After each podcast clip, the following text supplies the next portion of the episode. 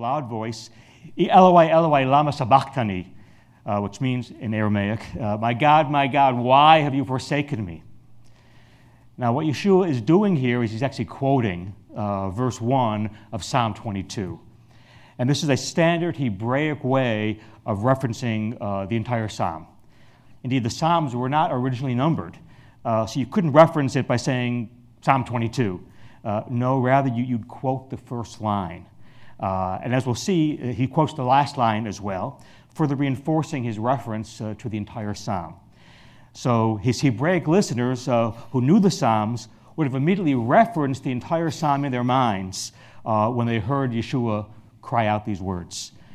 now, this psalm was written by King David in the 10th century BC, around a, a thousand years before Yeshua. And in traditional Jewish thought, uh, this psalm is seen as prophetic. Indeed, uh, Rashi himself, who's the, probably the most well respected of all the Jewish commentators, Rabbi Rashi from the Middle Ages, he wrote that David described the Messiah's suffering in Psalm 22. So even the Jewish rabbis are admitting this is, all, is a prophetic psalm about the suffering of the Messiah.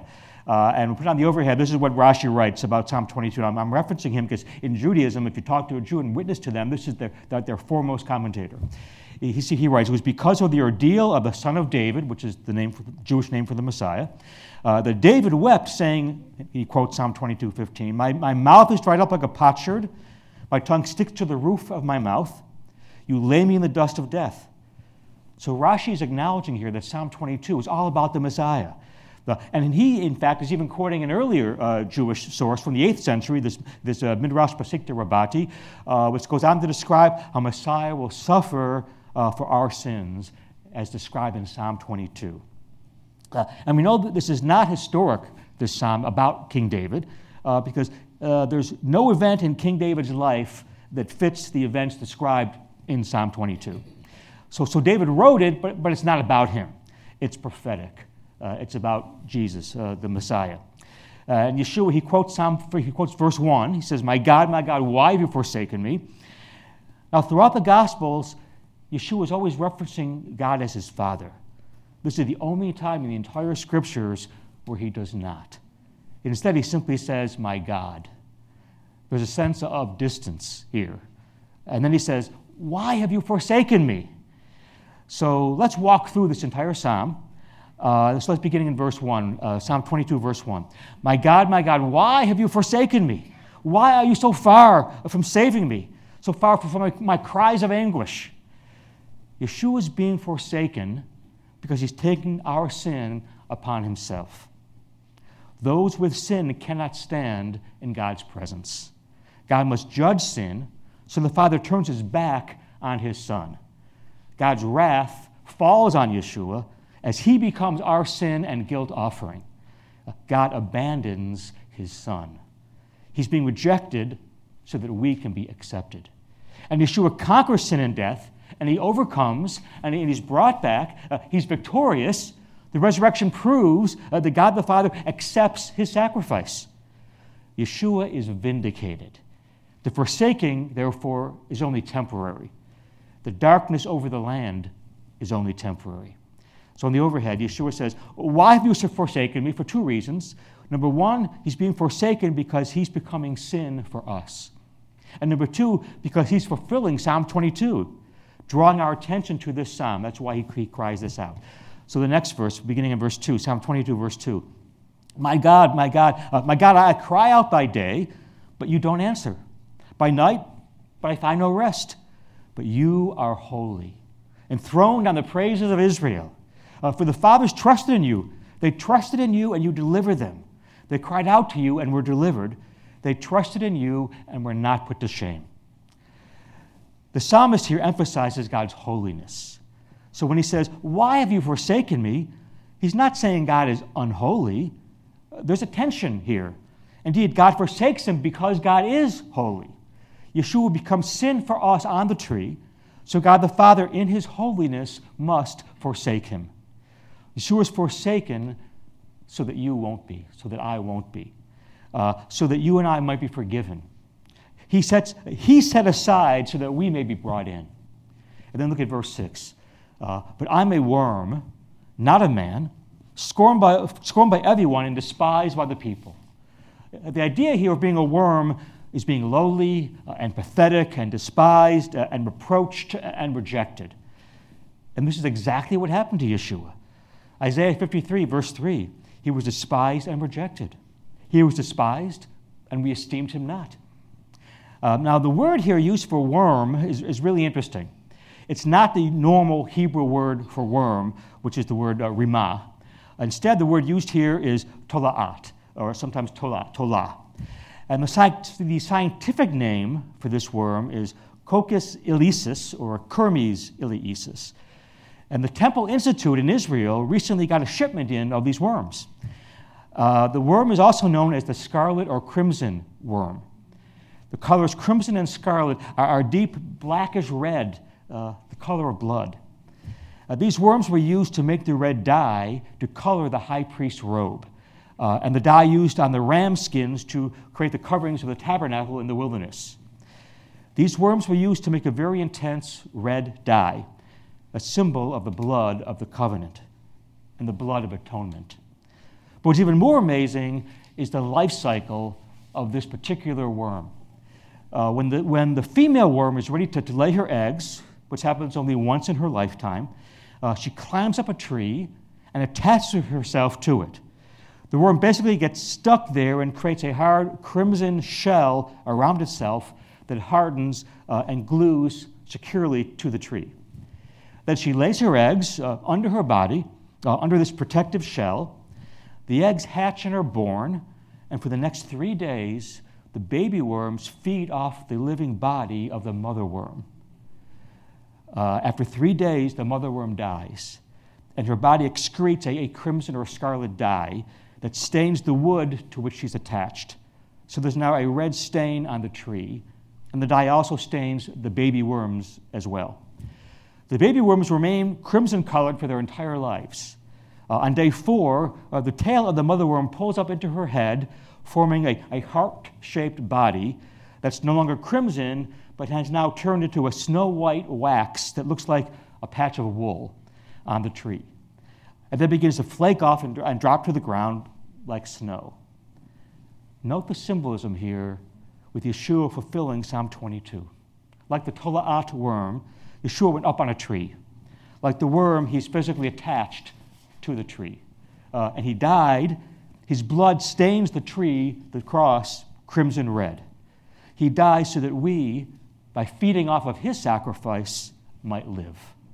His work, like the worms, is completed on the third day. Like the worm, three days later, Yeshua is not to be found.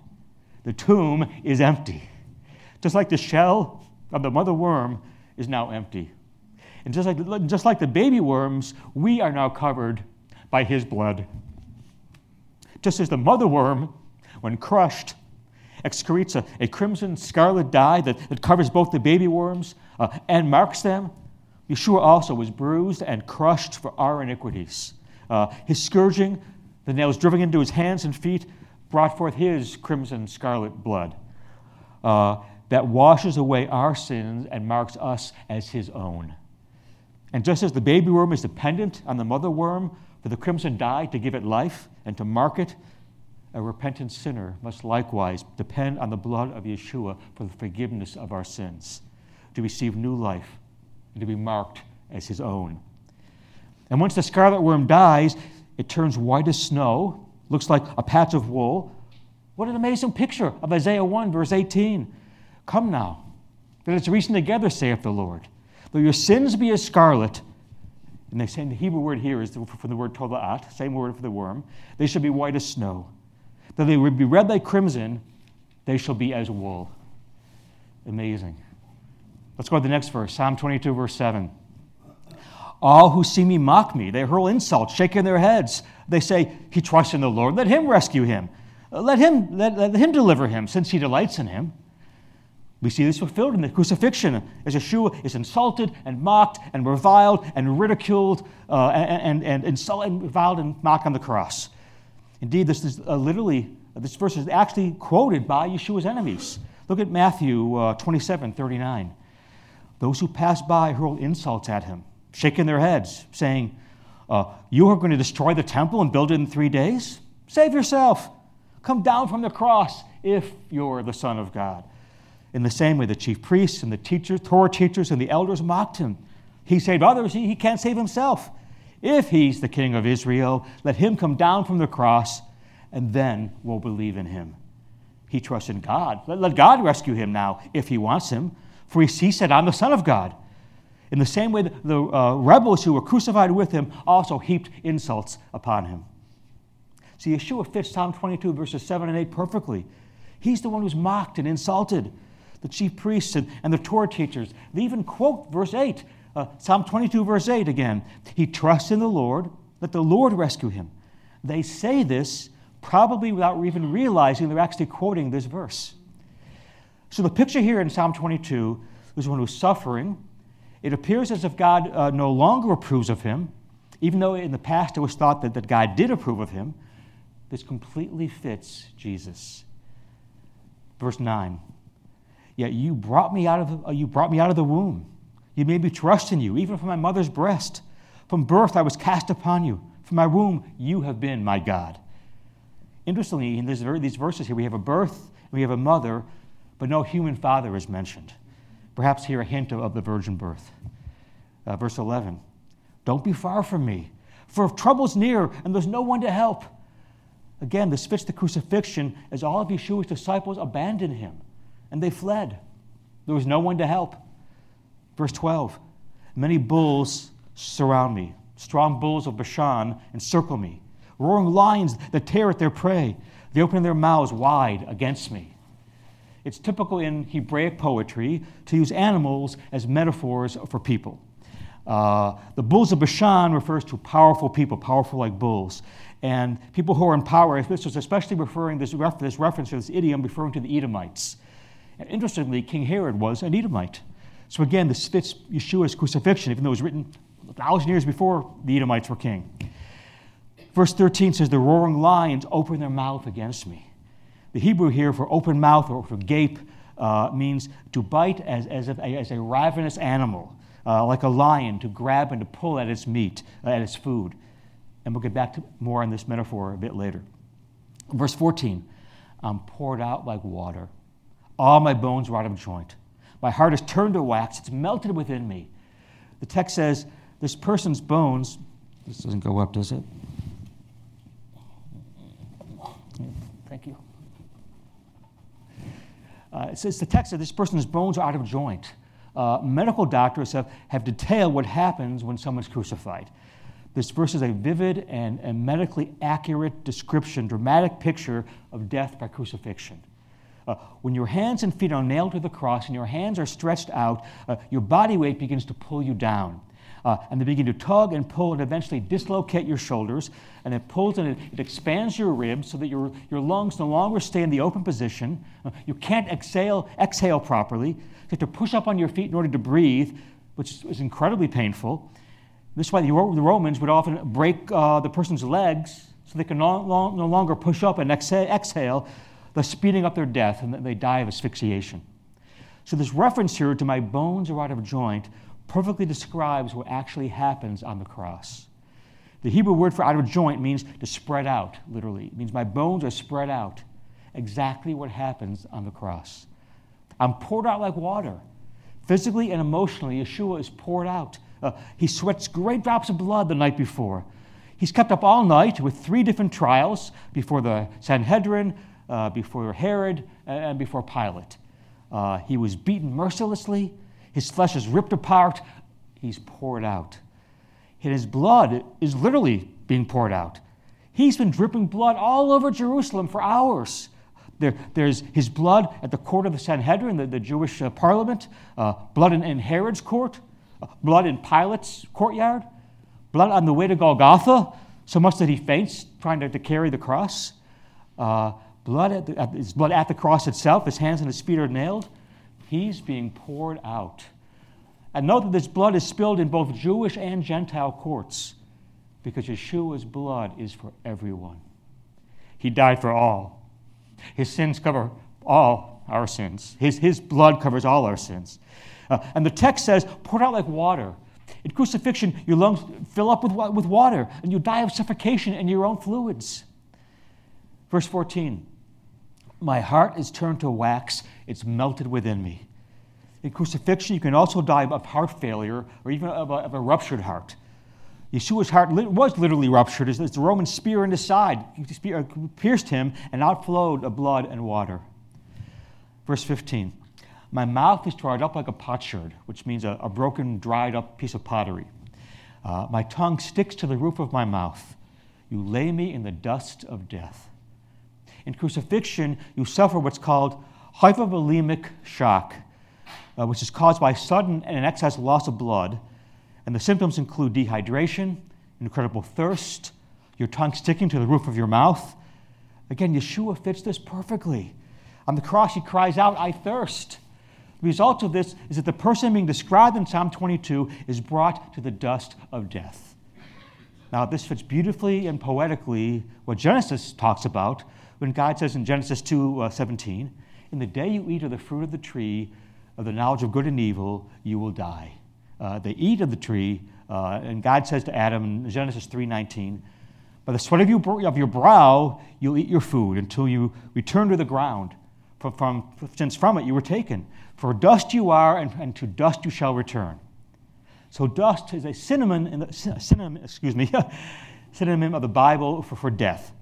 Uh, a person described in Psalm 22 is laid in the dust of death. Again, this fits Jesus perfectly Do you see how precisely everything in Psalm 22 fits Yeshua to a T. This psalm was written by King David, but nothing in King David's life fits this. This is not about the life of King David, it's, it's prophetic of the Messiah. Verse 16 Dogs surround me. Uh, a pack of villains, villains encircle me. They pierce my hands and my feet.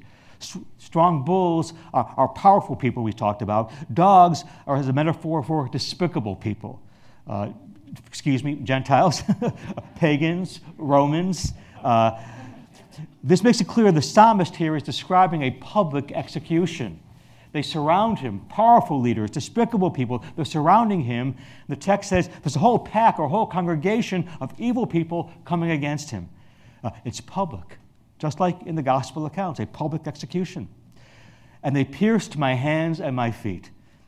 This can only be describing a crucifixion. Now remember, this psalm was written about 1000 BC, the 10th century BC. Crucifixions had not even been invented yet. Crucifixion was invented by the Persians in about the 4th century BC, and then later perfected by the Romans uh, to make it even worse. But David here is prophetically describing in great detail this later execution process of crucifixion. Now, you need to know, in case you ever want to witness to a Jewish friend of yours, this is probably the most controversial verse in the entire psalm because of a textual issue in the Hebrew text called the Masoretic text. And you need to be aware of it so you're not taken by surprise and you, and you can address it. It comes down to actually one letter in the Hebrew. It's, it's ka'aru versus ka'ari. Uh, ka'aru means they pierced, or they dug out, or they bore through. Uh, ka'ari means like a lion. Uh, all of the uh, non-Masoretic texts, uh, the, the, main text today in, in, Judaism is the Masoretic text, but all the non-Masoretic texts read ka'aru, they pierced. And most, however, of the Masoretic texts, but not all of them, read ka'ari uh, like a lion. So the difference is this one Hebrew letter, this small little letter Vav. The letter Vav is, is, a long line with a little to the left, a little uh, horizontal bar to the left, almost like you're playing hangman. It's a little bar and then a long line. That's the letter Vav. Uh, it means they pierced. The letter Yud, you take out that long line. Uh, you all you've left is a little jot at the, at the top, top of the letter. That's the letter Yud. It means like a lion. So this variant reading is most likely due to a scribal error. Uh, for example, if you have the letter Vav, long, with the long line, they pierced, but some ink flakes off the page, the Vav easily turns into a, a Yud. That is, uh, they pierced easily transforms into like a lion uh, due, to the, due to this aging process. Indeed, it's one of the most common of all scribal errors. Uh, transposing or, tra- or transforming a vav, letter vav into a letter yud comes up all the time in textual criticism, uh, just, and not just in this one verse here. Uh, we put on the overhead. It can be due to all these different, different methods, different reasons. It can be due to sloppy writing, uh, ink fading, ink peeling, uh, the parchment flaking off, the parchment being worn away or torn. Uh, but the opposite almost can never happen. A yud lengthening and mistakenly becoming a vav is far less common. So if the original was like a lion, uh, then becoming they pierced, that's far less likely to, to have happened. Uh, now on the overhead, uh, the Masoretic text, uh, like a lion, is actually the more recent text. It's from the Middle Ages. Uh, the oldest text, the Dead Sea Scrolls, Hebrew, the Septuagint, Greek, the Peshitta, Aramaic, all read, They pierced my hands and my feet. Uh, and the Dead Sea Scrolls and the Septuagint both predate the time of Jesus. These are thoroughly Jewish texts, these are not Christian texts. And we also have actually 12 Masoretic texts, Hebrew texts, that were found that do read, They pierced my hands and my feet. So not even all the Masoretic texts agree. Moreover, this Masoretic text, like a lion, it, it, doesn't even, it's not even a complete sentence. Uh, it contains no verb. It doesn't make a whole lot of sense. That's why the Jewish Bibles say they will add extra words uh, in italics to make it a complete sentence, uh, to make it make sense. So many Jewish translations read, like a lion, they're at my hands and my feet. Or Rashi adds the words, they maul. Uh, like a lion, they maul my hands and my feet. But the words they're at or they maul, they're not in the actual text. They're added in to try and fix this uh, awkward reading. But the older majority text reads, they pierced. It contains a verb, uh, pierced, which makes perfect sense. They pierced my hands and my feet. This fits the crucifixion context of the entire psalm. But God has a sense of humor. Even if you take the later Masoretic reading, like a lion, they're at my hands and my feet, think about the picture that's being painted here. What, are the, what is the lion, what are these lions doing? Are they kissing your hands and feet? Uh, are they, they petting your hands and feet? No, it means they're ripping and they're tearing your hands and feet. Rashi himself, is again this foremost rabbinic commentator, says it means they're mauling my hands and my feet. This is just a powerful picture of the crucifixion as they pierced my hands and my feet. Uh, because that's exactly what lions' sharp claws do. Uh, they pierce with big claws. Uh, the picture of a, of, a, of a lion here is the picture here is him ripping holes in one's hands and one's feet, even as Yeshua's hands and feet were pierced with the nails. So, actually, either reading is a vivid and powerful and accurate picture of crucifixion. Next verse, uh, verse 17. I count all my bones. People stare and gloat at me. The ability to see or to count one's bones fits crucifixion. Number one, he's naked on the cross. Number two, the Roman scourging ripped away his flesh. Number three, the cross stretched him out. He can see all his bones. This text fits the description of crucifixion long before crucifixion was ever invented. This also brings up, by the way, Exodus 12 and the Passover lamb. The Torah is very clear none of its bones could be broken. Uh, Exodus 12, verse 43. These are the regulations for the Passover meal. Do not break any of its bones. Yeshua could see his bones, none were broken, he could see them all. And unlike the, unlike the two thieves beside him, the Romans did not break any of his bones. The text also says, Everyone stared and gloated at me. Again, this shows it was a public execution, just like Yeshua's crucifixion. Verse 18 They divided my clothes among them, they cast lots for my garments. This is actually two different prophecies being fulfilled here.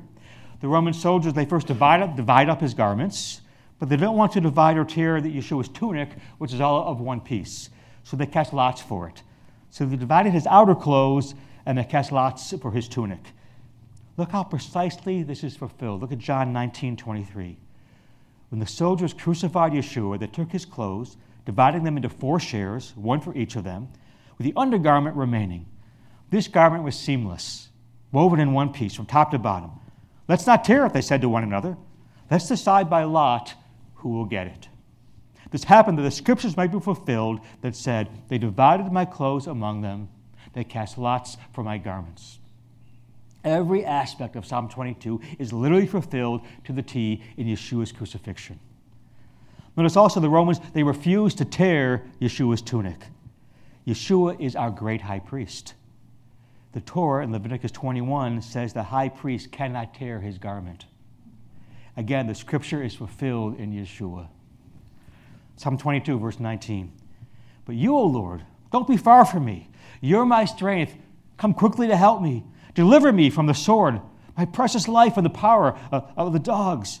Rescue me from the lion's mouth, uh, from the horns of the wild oxen. This is a plea for deliverance.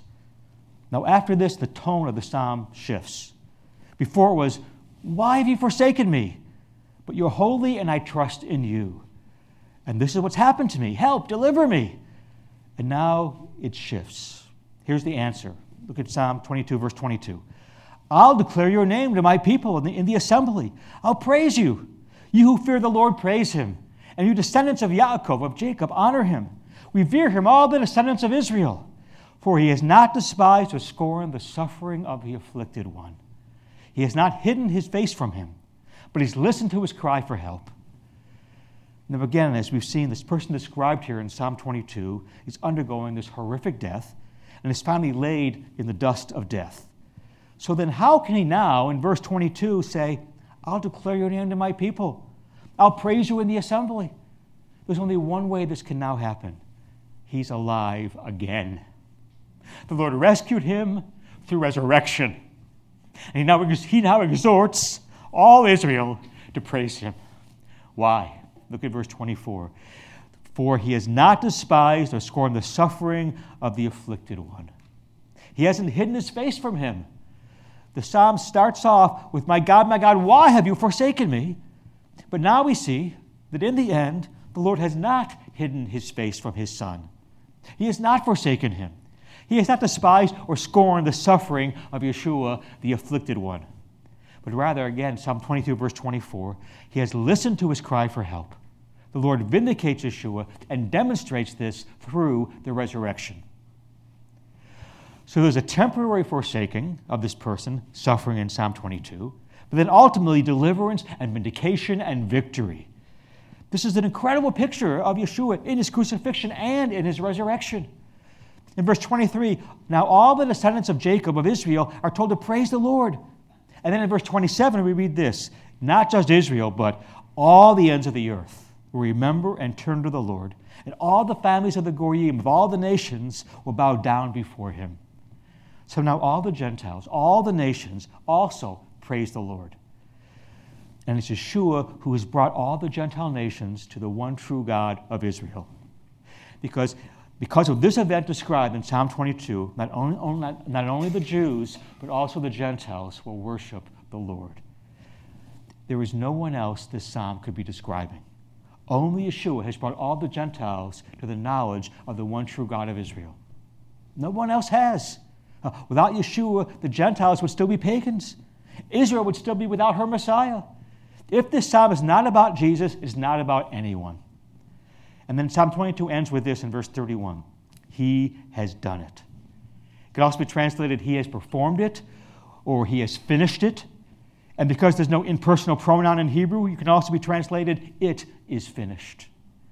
The exact words quoted by Yeshua on the cross. He quotes the beginning and he quotes the end of Psalm 22, that's clearly referencing the entire psalm. Yeshua has done it utterly, fully, completely. It is finished.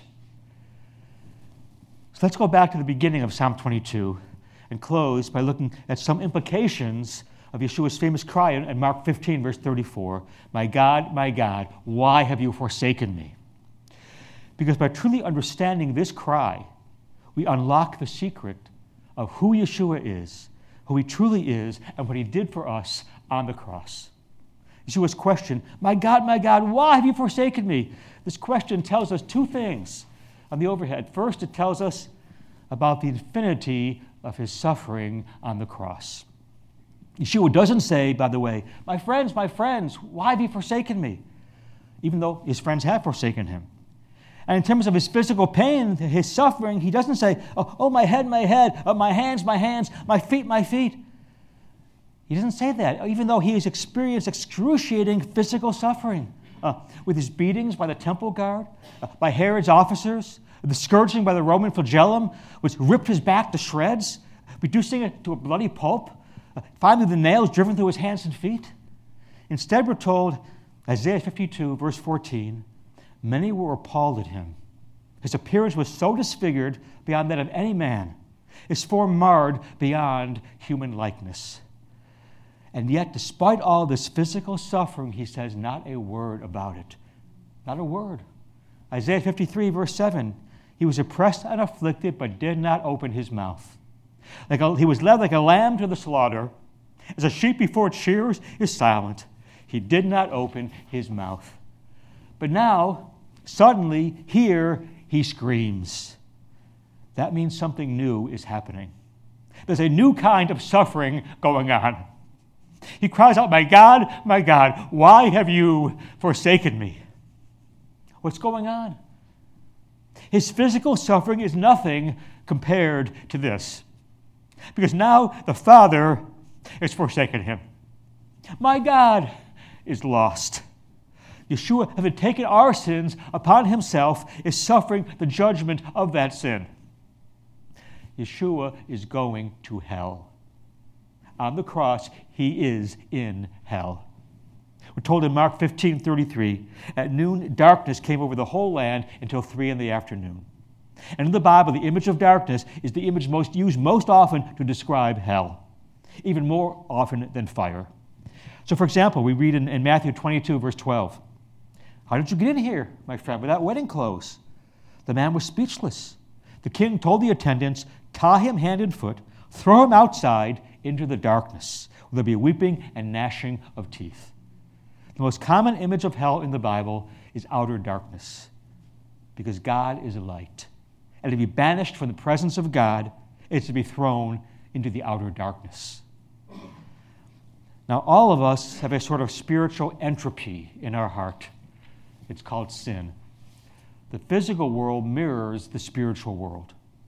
Three hours of physical darkness on the cross is a picture of the darkness that was happening within Yeshua's soul.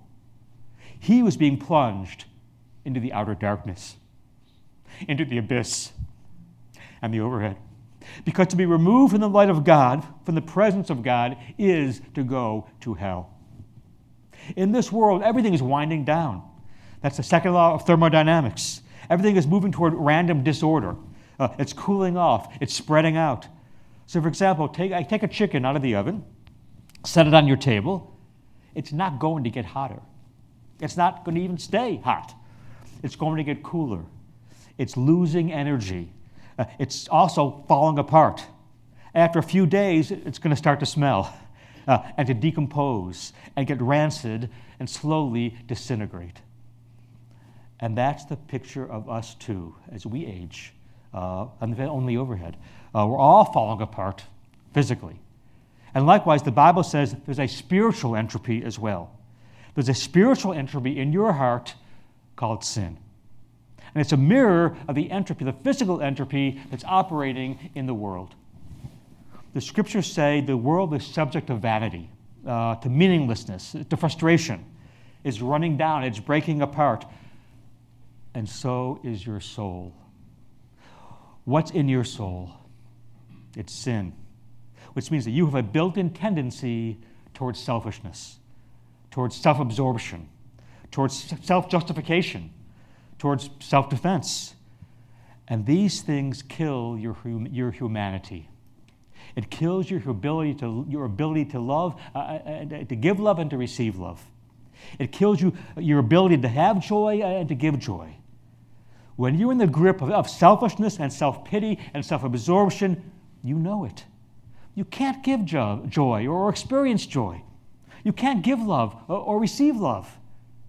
Now, the only reason we're not totally self centered is that God, to some degree, is keeping us soft and warm and keeping our humanity from completely freezing over. He keeps us from the outer darkness. The Bible says this in James 1:17. Every good and perfect gift comes down from above, from the Father of lights, in whom there is no variation or shifting shadow. Yeshua is the light that enlightens all men, the Bible says. And the scriptures say the greatest and most just punishment we'll have is this if you want to evade God, if you want to leave God, if you want to get away from God, do you know what the most fair punishment is? You want to get away from God? Success. On the overhead. He will give you success. C.S. Lewis says this In the end, people who object to the, to the doctrine of hell have to be asked a question What are you asking God to do? To wipe out our sins at all costs and give us a fresh start, offering every miraculous help? But He's done so. To forgive them? But people will not be forgiven. To leave us alone? Oh, alas. That's exactly what He'll do. People who want to get away from God eventually will be allowed to. And when God totally removes himself, when, when the sun goes away, humanity freezes. You're in outer darkness. You're in the abyss. You can't love, you can't joy, you can't know. And this is what happened to Jesus on the cross. Yeshua's son, S U N, went out. The Father forsook him. Yeshua could no longer sense the, the Father's presence. He could, longer, he, he could no longer feel God's love. He could, no longer, he could no longer sense that God would ever come back to him. There was just silence and darkness from heaven. The Father was gone, and Yeshua's heart froze. He was plunged into the outer darkness. Yeshua went to hell. That's why his cry from the cross means, My God, that's what his cry means. My God, my God, why have you forsaken me? Uh, the, the ultimate punishment is to be banished from the presence of God, from, from his glory, from the presence of his brightness, uh, from the presence of his love. God was gone. Yeshua cries out, that's what it means. Yeshua was sent to hell, and he went into infinite torment.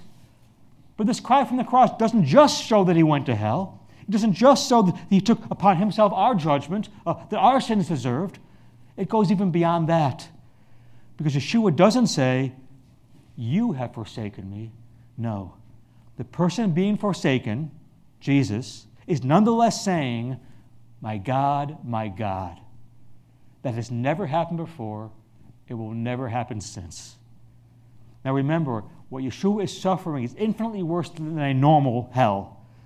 And on the last day, we read it in the book of Revelation about those who rebelled against God. It says, Revelation 16 15, and the kings of the earth and the eminent people and the commanders and the wealthy and the strong and every, uh, every slave and free hid themselves in caves and among the rocks and the mountains. And what do they say? They said to the mountains and to the rocks, Fall on us, hide us from the face of him who sits on the throne, and from the wrath of the Lamb. For the great day of the wrath has come, and who is able to stand? Notice we're not told on this last day people who don't want to be with God, who've rebelled against God, that on, the, on Judgment Day, it's not God who says to the mountains, Fall on us, but they themselves say to the mountains, Fall on us. No one has ever gone to hell who didn't want to. Milton in Paradise Lost perfectly captures this mentality when he has Satan, a fist in the air on the overhead, fist in the air, shaking at heaven, saying, Better to rule in hell than to serve in heaven. And that's what everyone who goes to hell feels. Even though, even though there's no one who rules in hell, and there are no slaves in heaven, it's all a lie, but that's what sin does. People will have their hearts so hardened, they will actually say to the mountains, Fall upon us, and to the rocks, Hide us, rather than submit to God. No one has ever gone to hell still crying out, My God, my God, except one. Yeshua is the only one who ever said to God, who ever prayed to God, My God, my God, while being sent to hell. He's still praying. The word my indicates intimacy. There's only a limited number of people that, uh, that I can address this way. I can say, My Elizabeth, my wife, my Rachel, my Naomi, my daughters. This indicates these, these are the closest people to me in the world. At Mount Sinai, the Lord made a covenant with his people Israel entering into a personal covenant relationship. He said in Leviticus 26 12, I'll walk among you and be your God, and you will be my people.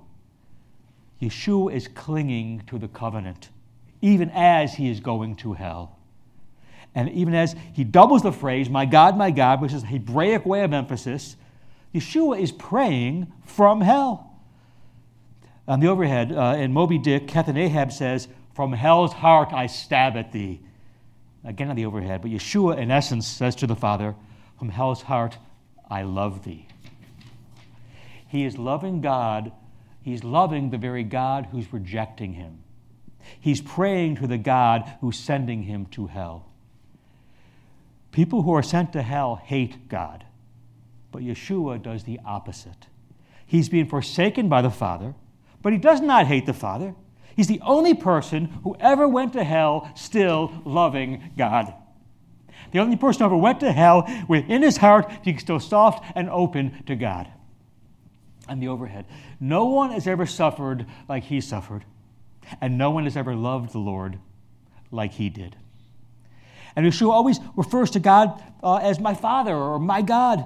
For example, in his resurrection appearance, Yeshua says this in John 20, verse 17 I'm ascending to my Father and your Father, to my God and your God. Yeshua, he goes out of his way to refer to the Lord as my God, as my Father. Why? Because his relationship to the Father is so unique, it's utterly unlike anyone else's relationship to God the Father. And that means there has never been a hell like this. Because there's never been a relationship like this between the Father and Yeshua, between the, the, the one and only, his one and only Son. The Son was in the bosom with the Father from all eternity. John 1:18. No one has ever seen God, but the one and only Son, who is himself God, uh, is, and is in the bosom of the Father. He has made him known. And so, for the Father to cast out his Son, and for the, the, for the Son to voluntarily receive that, means that the hell Yeshua experienced in just those three hours is far deeper than what anyone would ever experience for all eternity. He went to hell. He went to a deeper hell than anyone has ever gone on the overhead. And these words from the cross don't just teach us about the infinity of his suffering and the infinity of his love, they also teach us on the overhead the secret of his power. Because when he was being forsaken and thrown into hell and experiencing infinite pain that we can't even imagine, he stayed true. He kept praying. He held on to the covenant. He never gave up. When he died, he gave up his spirit, but he never gave up. He stayed in control. He's even quoting scripture to the very end. For Yeshua to cry out, My God, my God, he's centering on the intimacy. He's continuing to, to reach out to the Father. He's continuing to hold on to the covenant. This means that from hell's heart, I obey thee. Yeshua, he came as our substitute as our mediator, as our great high priest, as the Word made flesh, as the Shekinah glory of God incarnate, tabernacling with us. And even when God was forsaking him, he clung to the scriptures. Even on the cross, he's quoting the Bible. You cut him and he bleeds scripture. And he knows that the Psalm 22 ends in triumph and victory and vindication. It starts out dark, but it ends in triumph as we saw, it describes a public execution, but it ends with him saying this in Psalm 22, verse 27 All the ends of the earth will remember and turn to the Lord, and all the families of the nations will bow down before him. Posterity will serve him. Future, future generations will be, will be told about the Lord. They'll proclaim his deliverance to a people yet unborn, for he has done it. On the overhead, Psalm 22 says somebody will be publicly executed in a crucifixion and when people remember it, the nations from the very ends of the earth will turn to God in gladness. And throughout the rest of time, throughout all generations, people knowing about this execution will turn and rejoice and praise God. Praise the Lord. And no one can, can deny this happened with Yeshua. Yeshua's crucifixion and resurrection has turned untold millions of people from every tongue, tribe, people, race, and ethnic group to the one true God the God of Israel. Yeshua was true to God's word and to the covenant. Do you feel forsaken? Do you feel abandoned? Do you feel like God's not there? You need to see Yeshua stay true to you, to his own hurt. He did not forsake you on the cross. Yeshua took hell rather than forsake you. And if Yeshua loved you that much, that he would, that he would not forsake you, in spite of all God's judgment thrown on him, what makes you think he'll forsake you just because of something you've thrown at him? Because of your failure, No, Yeshua has not forsaken you. Yeshua was true to you. Now you be true to him. Trust in him, in his word. Love him, obey him, walk with him. There's now an open temple. The veil, it's torn in two. You can enter into God's presence through the blood of the Lamb. There's now an open tomb. Death is conquered. There's now an open heart. Even the centurion uh, uh, put his, his, his faith upon him. The centurion who put Yeshua to death had his heart melted and believed. Why was Yeshua forsaken? Answer it now in your own heart. For you. For you. Amen. Let's pray. Hallelujah. Father, we thank you, Lord, for sending your Son to suffer and be forsaken for us. Yeshua the Father forsook you on the tree so that we might be accepted. He abandoned you so that we might be adopted into your family. Yeshua, you suffered like no one else. You suffered infinite pain and torment and judgment and wrath as you became sin for us on the tree. Like that tola'at worm in Psalm 22, you were attached to the tree. You bled for us that we might have life. We live by feeding on you, even as the baby worms feed on the mother. Uh, and we carry the crimson stain for the rest of, of our lives. Though our sins are as scarlet, you make them white as snow. Though they be red like crimson, they'll be like wool. You, Jesus, literally went to hell for us. And yet you still loved the Father and obeyed the Father and were faithful to the covenant, even from hell. No one ever loved God like you. And when you completed the, the atonement, you cried out, It is finished. You were faithful to the end. Now, Lord, help us to be faithful to you in response. Because you were forsaken, we never will be if we repent and put our trust in you. Yeshua, we love you. We thank you. We worship you. You are our bridegroom, God. You are the lover of our soul. We commit our lives to you, even as you gave your life for us. And we pray this all in your name, Jesus. Amen.